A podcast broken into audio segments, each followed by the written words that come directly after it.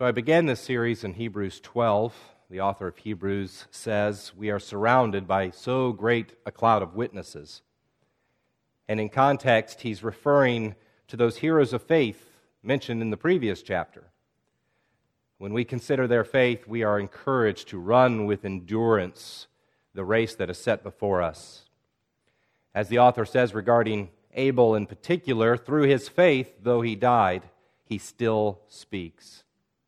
So we are motivated to endure the race that we run as we examine others who endured the race. They still speak to us in that way. Even so, history is never black or white.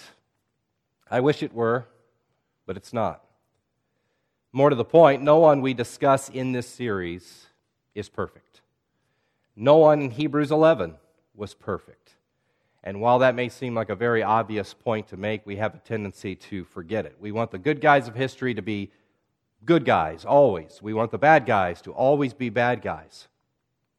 For example, more than one person asked me how Augustine could have such a firm grasp on the depravity of man and the sovereignty of God, but have some pretty glaring blind spots in other areas.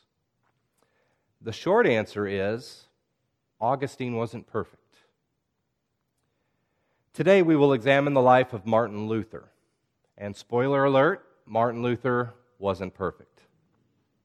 He did not have a single light bulb moment when all truth was revealed to him in an instant.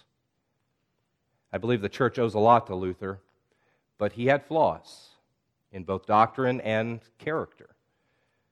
But as they say, we shouldn't throw the baby out with the bathwater, whether we're talking about Luther or anyone else in history, we can commend his virtues despite his flaws.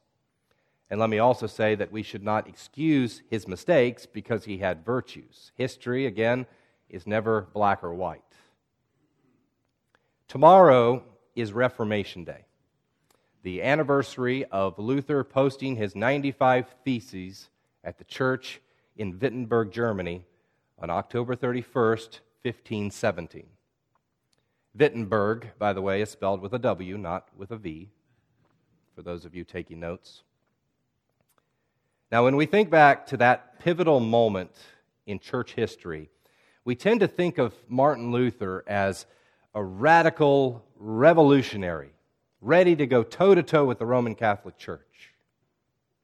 We tend to think of him nailing his 95 Theses to the church door as a bold act of defiance but that really wasn't the case. Luther was actually quite conservative. He didn't think of himself as a reformer. All he wanted to do was incite a healthy academic debate and, God willing, steer the church back into consistency with its own principles. That's all. Before we go any further, let's back up and understand what led Luther to nail his theses to the door.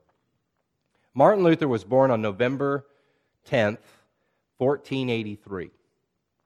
His family was neither wealthy nor poor. His father was a moderately successful miner slash businessman, and like many fathers, he wanted nothing more than to give his son the best opportunities possible to become more successful than him. So he put Luther on track to become a lawyer.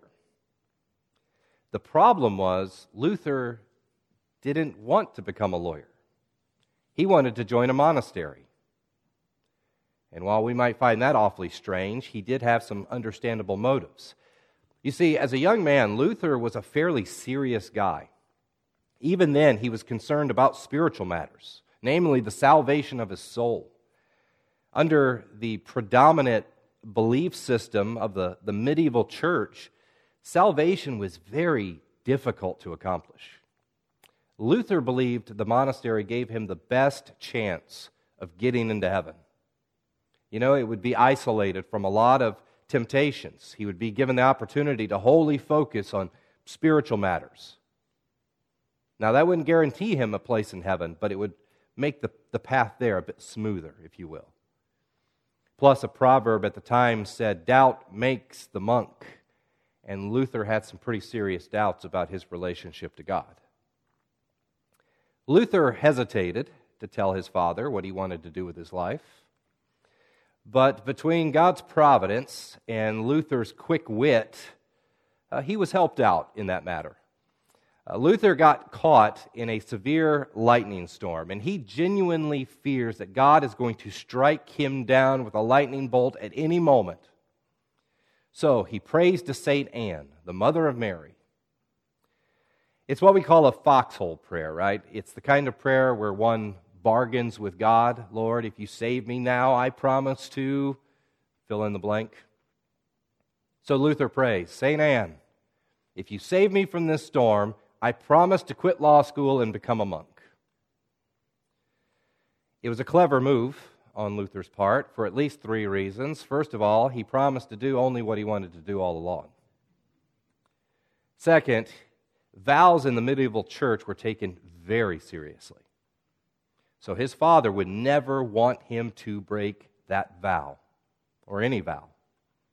And third, he prayed to St. Anne, who was his father's patron saint. So by the time he told his father about his decision to join the monastery, there wasn't much his father could say. There were plenty of monasteries to choose from in those days. But as I said, Luther, he was a serious guy, and he chose a serious monastery. Some were a little bit more padded, you know, better food, better accommodations, but he chose a monastery of the Augustinian order, which meant the living accommodations were actually quite humble and the rules were fairly strict. To give you a sense of just how serious Luther was at this time, uh, particularly about his spiritual life, he was required to confess his sins on a regular basis. The Catholic Church called it a sacrament of penance, but Luther would go to confess his sins so often and confess so many sins every single time that his confessor began sending him away.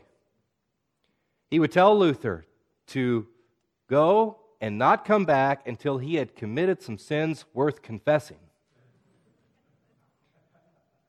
Now, to be clear, I don't think Luther was confessing every little thing out of a sense of pious religiosity. I think he was sincerely burdened by his sin. And he wholeheartedly believed in the sacrament of penance, in this confession. Well, Luther, he had joined the monastery in 1505 at the age of 22, and he promptly took advantage of the monastery's greatest features the time and the resources to study. He already had a university education, but the university didn't have much to offer by way of uh, church history and spiritual matters. He wanted to be in the monastery primarily to study theology. And then, somewhat secondarily, he wanted to study the Bible. Now, let me try to explain the distinction because we're thinking, how do you study theology without studying the Bible? In the late medieval tradition, Sola Scriptura was not a doctrine of the church. The Bible was not the church's sole authority. Instead, the Bible was one authority. Tradition was another authority. Reason was a third authority. And lastly, the Pope was an authority. So these four were believed to be equally authoritative. No one saw any tension between them. Of course, most people didn't read the Bible, so it was much easier to overlook any tensions between them. Again, Luther's primary interest was theology. He wanted to learn more about God, which didn't necessarily mean he needed to rush to Scripture because of the current system of equal authorities. Even so, he did want to study the Bible. And during this time period, um, biblical studies were just beginning to make a comeback. The printing press played a role, but there was also renewed interest in, in reading the classics, with books becoming more easily accessible. Scholars and students, they wanted to return to the sources of Western civilization, material that had fallen by the wayside long ago, including the Bible to some degree. This shift in culture also brought about a renewed interest in the biblical languages Hebrew and Greek. And though Luther got a relatively late start, new, learning new languages is typically easier when you're younger or when you're a child. Uh, he went to work learning Greek and Hebrew as well. And while this would prove uh, useful to Luther, I mention it primarily because it was a significant step toward getting the Bible into the hands of lay people, which was not commonplace at this point. Perhaps Luther's best known opponent later on in life was a man by the name of Erasmus. Uh, seeing the flaws in the Latin Vulgate, the Latin Bible, uh, he worked on a new translation, and his mantra was famously to the source. So rather than merely revising the Latin Bible again, uh, he went back to the Greek manuscripts of the New Testament to produce uh, what would essentially become the New Testament of the King James Bible. Luther also eventually uh, translates the Bible as well. So, uh, this renewed interest in the biblical languages is important for getting the Bible back into the hands of the lay people. Now, Luther may have gotten a late start learning a Greek and Hebrew, but that really seems to fit his personality. Uh, there was a, a brashness to Luther. He liked to work fast. For example, in 1520, he wrote a, a treatise titled The Babylonian Captivity of the Church, in which he critiqued the sacraments of the church. Uh, don't quote me on this, but I believe the Catholic Church observed seven different sacraments at the time. And at the beginning of his treatise, Luther argued for only three penance, baptism, and the Lord's Supper.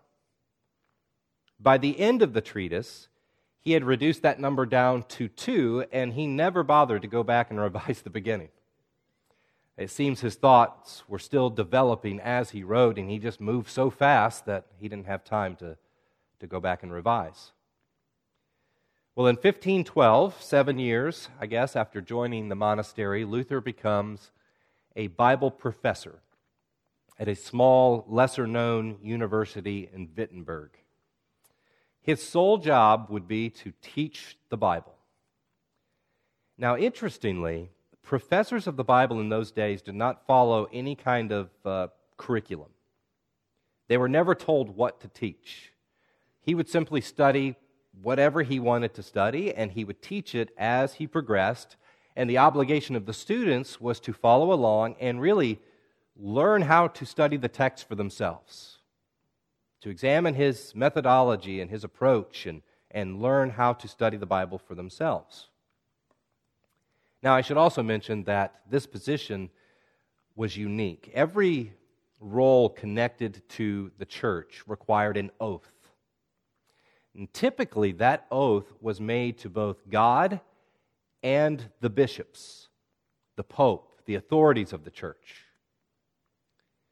The oath of the Bible professor, however, was the only oath that was made to God alone. One had to promise to God that he would faithfully teach the Bible. That was it. Now, later in life, when Luther opposed church authority, uh, this would allow him to say, I never broke my oath. I've done only what I was supposed to do.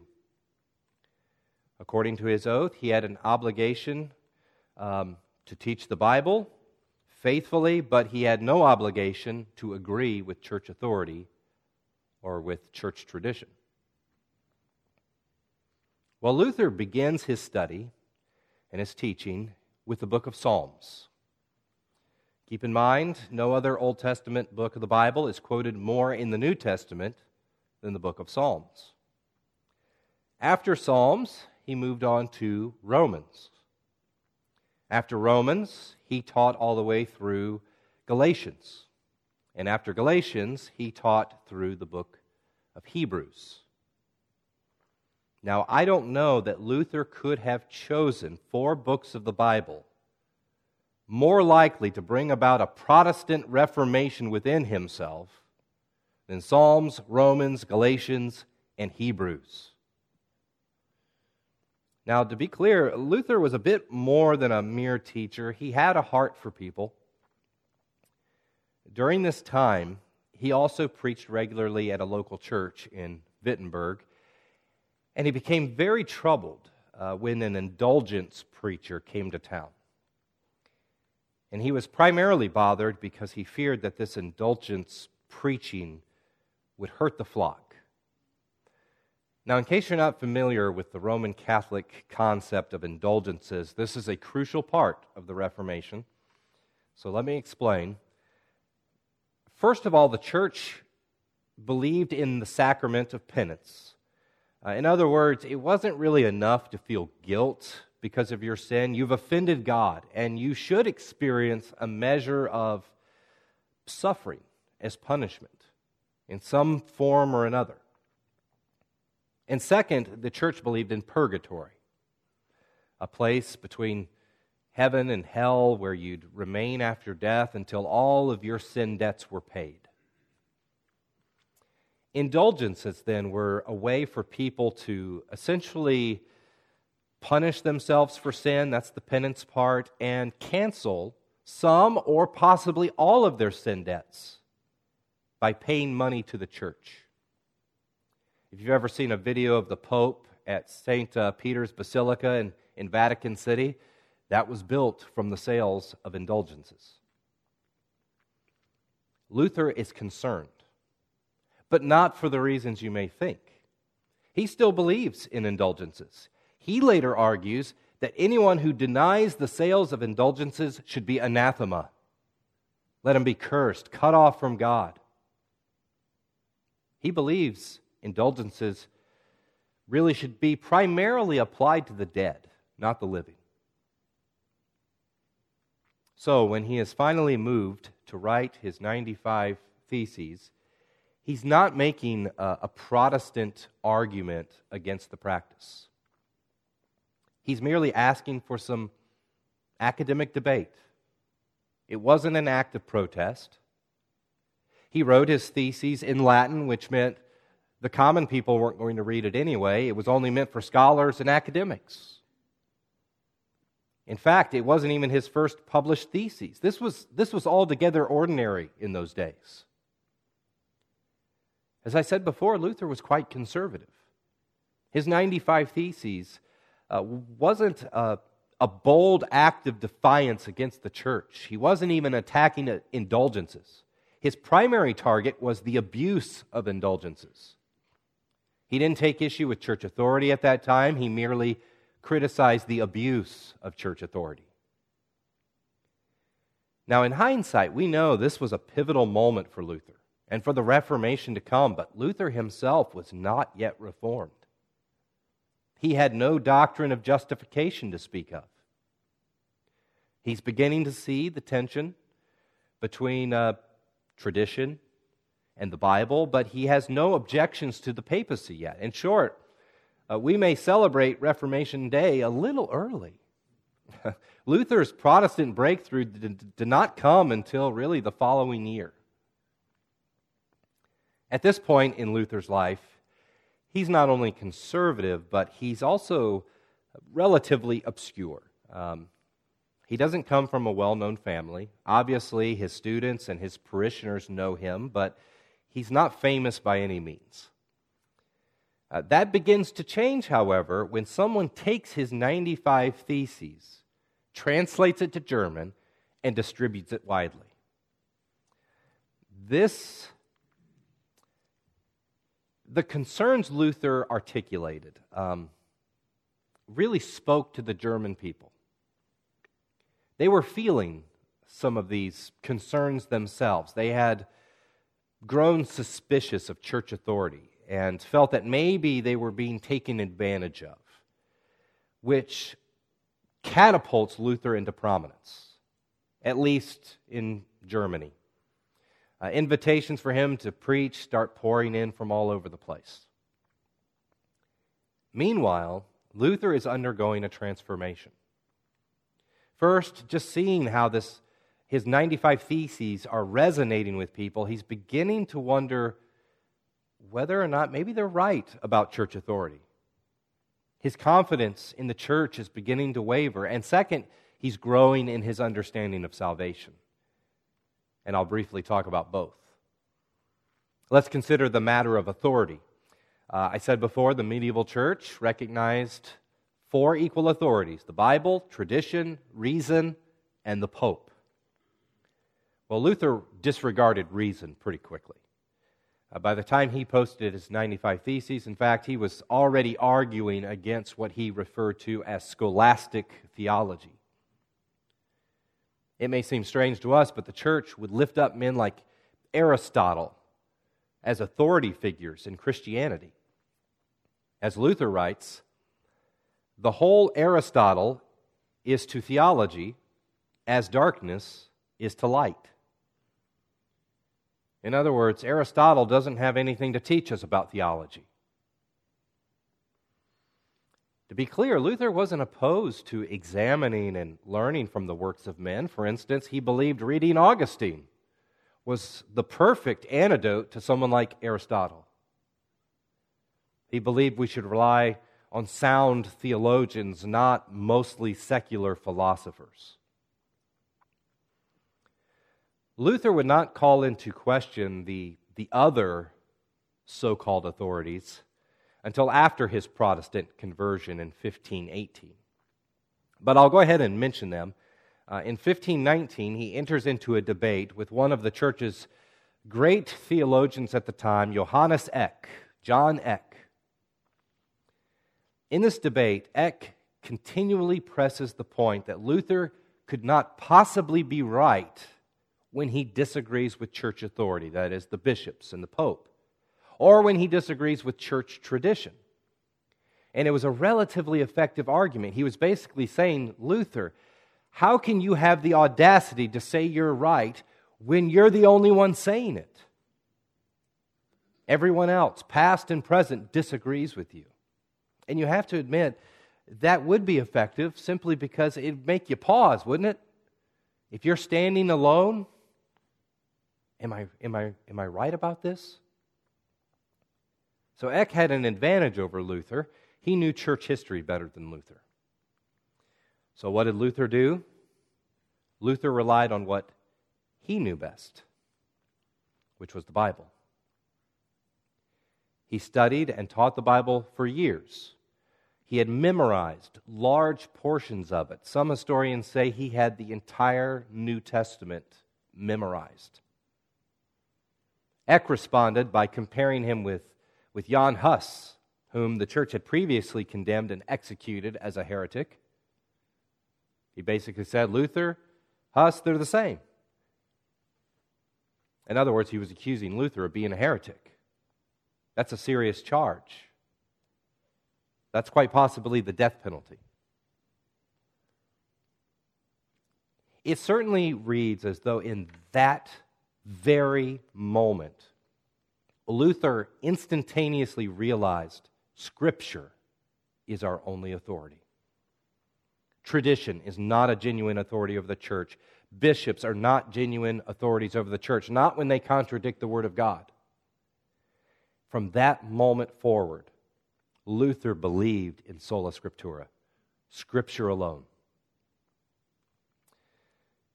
Now let's talk about Luther's changing view of salvation over the course of the year 1518 and 1519, really. Following his 95 Theses, what's really interesting is that the crux of the matter became Luther's understanding of justification. How is a sinner justified before God? And I say that's interesting because technically, Luther could not advocate a position regarding justification that would contradict the Catholic Church because the Catholic Church did not yet have an official position on justification. Though it certainly had uh, related and, and codified ideas about uh, salvation. In the medieval church, the gospel, you have to understand, was less a new covenant and more a new law. Moses was the old lawgiver, Christ was the new lawgiver. If you look at some of the artwork from that time period, you will often see depictions of Jesus holding the book of the law in his hands. So for them, the new covenant did not come with grace, it came with more demands. Actually, let me read from one of the Catholic cardinals that uh, responded to John Calvin later on. Listen to this. He writes And since the way of Christ is arduous, and the method of leading a life comfortable to his laws and precepts very difficult, because we are enjoined to withdraw our minds from the contamination of earthly pleasures and to fix them upon this one object, to despise the present good which we have in our hands, and aspire to the future which we see not, still, of such value to each of us is the salvation of himself and of his soul that we must bring our minds to decline nothing, however harsh, and endure everything, however laborious, that setting before ourselves the one hope of our salvation, we may at length, through many toils and anxieties, attain to that stable and ever during salvation. I feel overwhelmed and discouraged just reading that. That was the gospel to them. In Luther's day, this was the prevailing view of salvation. Christ did not come to free us from the law, He came to add to our troubles with more obligations, more burdens. He made it even harder for us to obtain salvation, which, unbeknownst to them, we couldn't obtain through our own righteousness in the first place. Keep in mind, Luther had studied Psalms and Romans and Galatians and Hebrews. He was increasingly convinced the Bible is our authority over any church tradition or church leader. So, by the providence of God, Luther was primed and he was ready to see and accept the four solas by grace alone, through faith alone, in Christ alone, for the glory of God alone. Luther later writes Though I lived as a monk without reproach, I felt that I was a sinner before God with an extremely dis- disturbed conscience. I could not believe that he was placated by my satisfaction. I did not love, yes, I hated the righteousness God, the righteous God, excuse me, who punishes sinners, and secretly, if not blasphemously, certainly murmuring greatly, I was angry with God and said, as if indeed it is not enough that miserable sinners, eternally lost through original sin, are crushed by every kind of calamity by the law of the Decalogue, without having God add pain to pain by the gospel, and also by the gospel threatening us with his righteousness and wrath. Thus I raged with fierce and a troubled conscience. You see how Luther like all of his contemporaries, did not see the gospel as good news. They saw the gospel as a new law. According to him, it added pain to pain. Well, Romans 1 says, For I am not ashamed of the gospel, for it is the power of God for salvation to everyone who believes, to the Jew first, and also to the Greek. For in it, the righteousness of God is revealed from faith for faith, as it is written, the righteous shall live by faith. when Luther read that passage and similar passages, he believed the phrase righteousness of God refers to the righteousness God demands of us. To be saved then requires we become righteous enough by our own efforts. Anyone who understands the holiness of God and the demands of the law knows that becoming righteous enough on our own is impossible. Read the Sermon on the Mount. That's the very point Jesus makes. We will never be righteous enough. But Luther has spent his life believing he must try. Remember, he's been a very serious guy regarding spiritual matters since he was young. And like Augustine before him, as you might expect, he finally reaches a breaking point. Luther will later claim to have gotten the revelation he needed while sitting on the toilet, which doesn't mean what we think it means. That was a euphemistic way of saying he was spiritually distressed. His soul was anguished. He had done everything he could to lead a righteous life. He gave up law school to become a monk. He confessed every sin until his confessor told him to stop confessing. He was confessing too many minor sins. And through it all, he felt still like an unworthy sinner who had not done enough. He correctly recognized that he still wasn't righteous enough to please God. And just when Luther can't take it anymore, he's actually become angry with God. He realizes the righteousness of God doesn't refer to the righteousness God demands of us. Instead, it speaks of the righteousness God gives through Christ. Luther says, Here I felt I was altogether born again and had entered into paradise through open gates. Having memorized the New Testament, he could then recall passage after passage that taught this liberating truth of God's grace.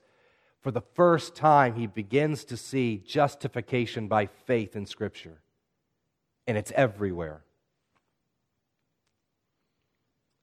Following Luther's conversion, and more notably, his debate with John Eck, the church takes notice of him. Some in the church actually call for him to be taken to Rome for trial, and typically, when someone goes to Rome for trial, he does not come back. Well, Frederick III, or Frederick the Wise, as he was known, probably a better name for him was Frederick the Clever. He was the elector of the region, and he comes to Luther's defense. I guess perhaps in a spirit of German nationalism, he won't permit Luther to go, and he has, at the time, uh, the necessary clout to prevent it. But Luther knows he's a marked man. He knows the eyes of the church are on him, but again, he's a serious and somewhat brash guy. So he continues writing. In 1520, he writes against the papacy and church authority. That's a bold move. He writes against most of the sacraments recognized and practiced by the church. He then writes, The freedom of the Christian, which is the closest I think Luther ever came to writing a, a treatise on the doctrine of justification. I'll summarize the freedom of a Christian with two quotes. First, Luther says, A Christian is a perfectly free Lord of all, subject to none. And by that, he means the Christian lives free before God. There is now no condemnation for those who are in Christ Jesus. And to be clear, he's not denying the law, he's not an antinomian, but those in Christ are freed from the law. He recognized this, and no one could impose a new system of legalism on the Christian.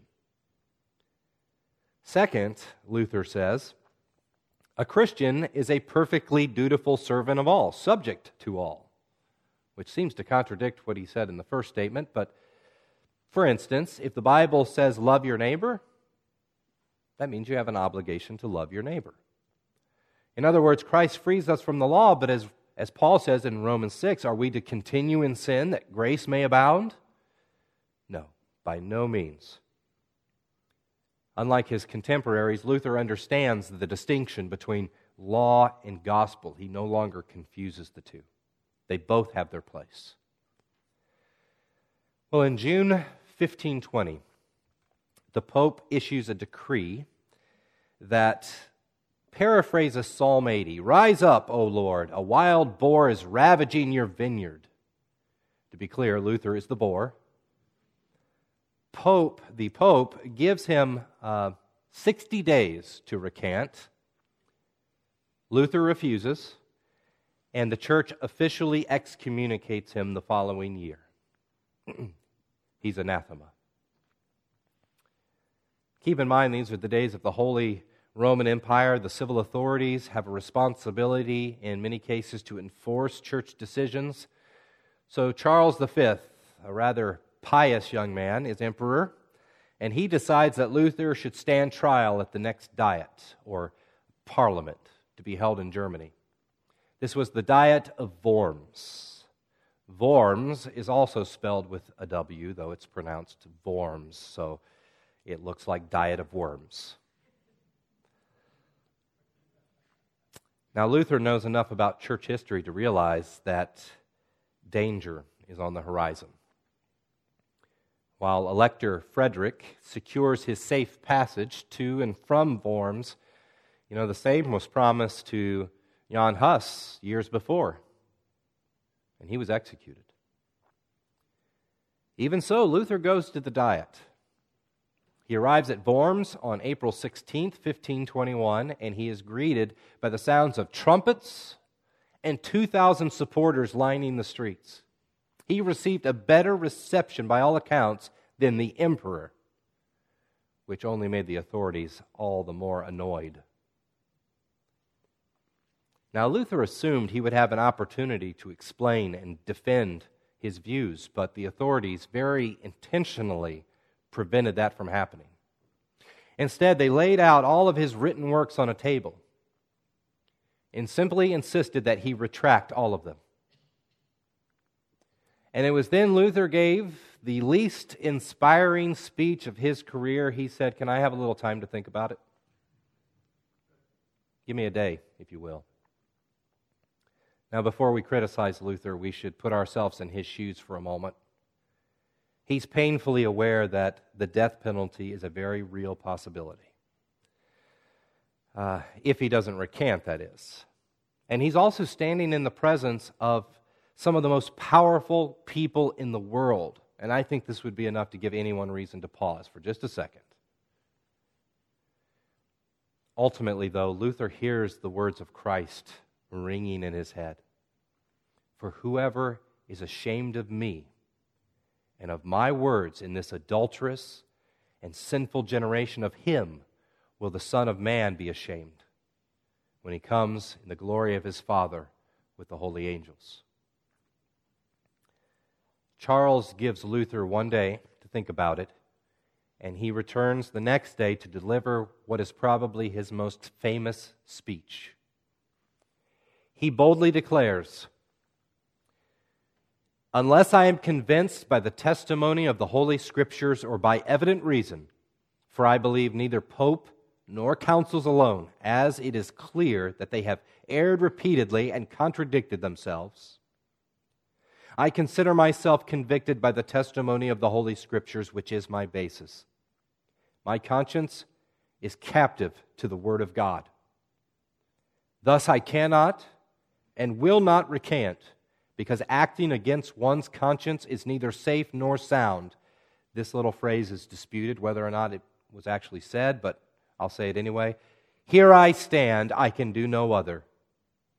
God help me. Amen. Both church and state authorities wanted to kill Luther on the spot. Thankfully, though, Charles was a man of his word, and he allowed Luther to leave safely. His troubles were far from over, though. Luther's firm stance at the Diet of Worms cemented not only his place in church history, but also the inevitability of the Protestant Reformation. There's quite a bit more we could say about Luther. But of course, we have to stop somewhere. Um, he certainly had his flaws, but it is hardly a stretch to say he changed the world. He was God's instrument for rescuing countless people from the bondage of legalism. He put the Bible back into the hands of lay people. He brought the, the power of music and theologically rich hymns sung by the entire congregation back into the church. And there's plenty more. In Roland Bainton's uh, biography of Luther, he concludes by describing the way Luther came to discover the mercy of God, and I think this is a very sweet passage and a fitting way to end. He writes, But how shall we know God's mercy? In Christ, only in Christ. In the Lord of life, born in the squalor of a cow stall, and dying as a malefactor under the desertion and derision of men, crying unto God and receiving for answer only the trembling of the earth and the blinding of the sun, even by God forsaken, and in that hour taking to himself and annihilating our iniquity, trampling down the hosts of hell and disclosing within the wrath of all the terrible, of the all terrible, the love that will not let us go. No longer did Luther tremble at the rustling of a wind-blown leaf. And instead of calling upon St. Anne, he declared himself able to laugh at thunder and jagged bolts from out of the storm. This was what enabled him to utter such words as these Here I stand. I cannot do otherwise. God help me. Amen.